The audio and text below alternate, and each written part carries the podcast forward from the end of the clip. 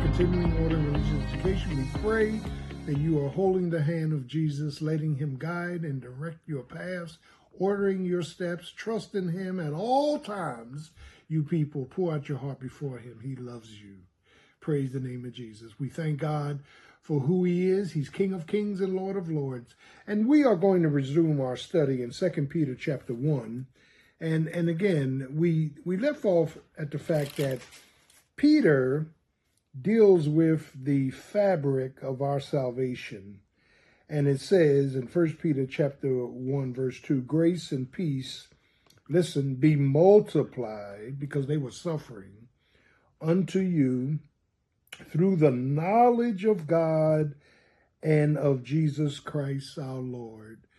That knowledge, the knowledge of the truth, the knowledge of transparency, the knowledge of transference, the knowledge of triumph, as we take truth in, our minds increase in knowledge, and God is able to guide and to lead us into paths, amen, of triumph. But Peter goes on to say in verse 3 according as his divine power has given unto us all things that pertain unto godliness now, it's God's power that brings into our lives a sense of godliness. It's not us trying to live right, do right, be right. It's God's power. His power brings godliness, listen this, through the knowledge of him that hath called us to glory and virtue. So the power of Jesus Christ, the power of his death, burial, and resurrection, the power of his glory, the power of his guidance, the power of his grace is the thing that brings us a knowledge, amen, to glorify him. But Peter goes on in, in verse 4 and says, Whereby, listen this, are given unto us exceeding great and precious promises that by these, amen, uh, we can be partakers of the divine nature. Now, the divine nature is the new nature, is, is, is God's nature in us. When we got saved, we got two natures, the old and the new. It, God has empowered the new nature, amen, to move us away from corruption, listen to this, and worldly lusts. It's the power of God in us that permeates us and helps us to become uh, the people of God purified, perfected. That means mature. It's God's power that does all that. And then Peter enters into something very interesting.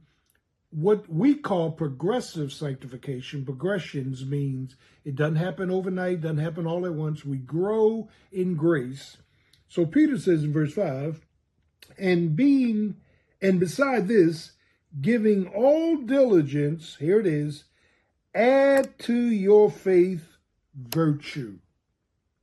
Now, God has given us the faith, for by grace are you saved through faith. That faith's not yours, the gift of God, lest any man should boast.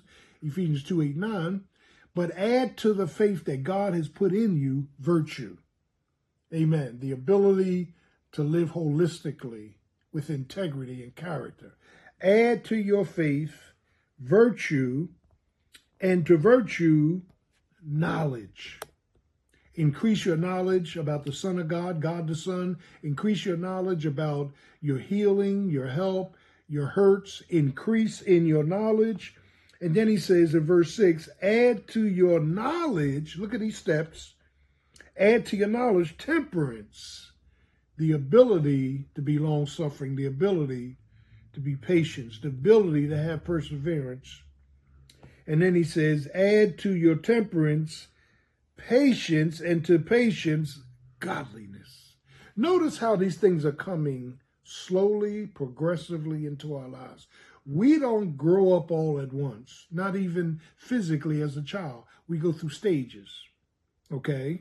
we go through the crawling stage, the walking stage. We we go, amen, through the grunt stage. We go through the learning the language stage. We go through walking and falling and walking and running. And God is saying uh, that we grow by time, trials, and truth. I just said that, okay? That um, into godliness, brotherly kindness, and to brotherly kindness, charity, love. So, us becoming lovers of God, lovers of people, lovers, amen, of, of as, as a product takes time. He says, add charity, for if these things be in you and abound, if they show up when they need to show up, he says, they make you, listen, that ye shall, listen, neither be barren nor unfruitful in the knowledge of our Lord Jesus Christ. If these things are in you and they abound, progressions of learning about maturity, progressions of God, progressions of godliness, progressions of integrity, uh, progressions of character, uh, progressions of perseverance and patience, progressions of love, progressions of charity, progressions of kindness. That as we grow, we start growing in these things, and then God allows us to see them actualize in our lives. If they are in you and abound, the word abound means they show up when they need to show up. That means you're fruitful, not unfruitful, and you're abounding in the love and work of Jesus Christ. What a what what a scripture. Second Peter 1. God progressively perfects us.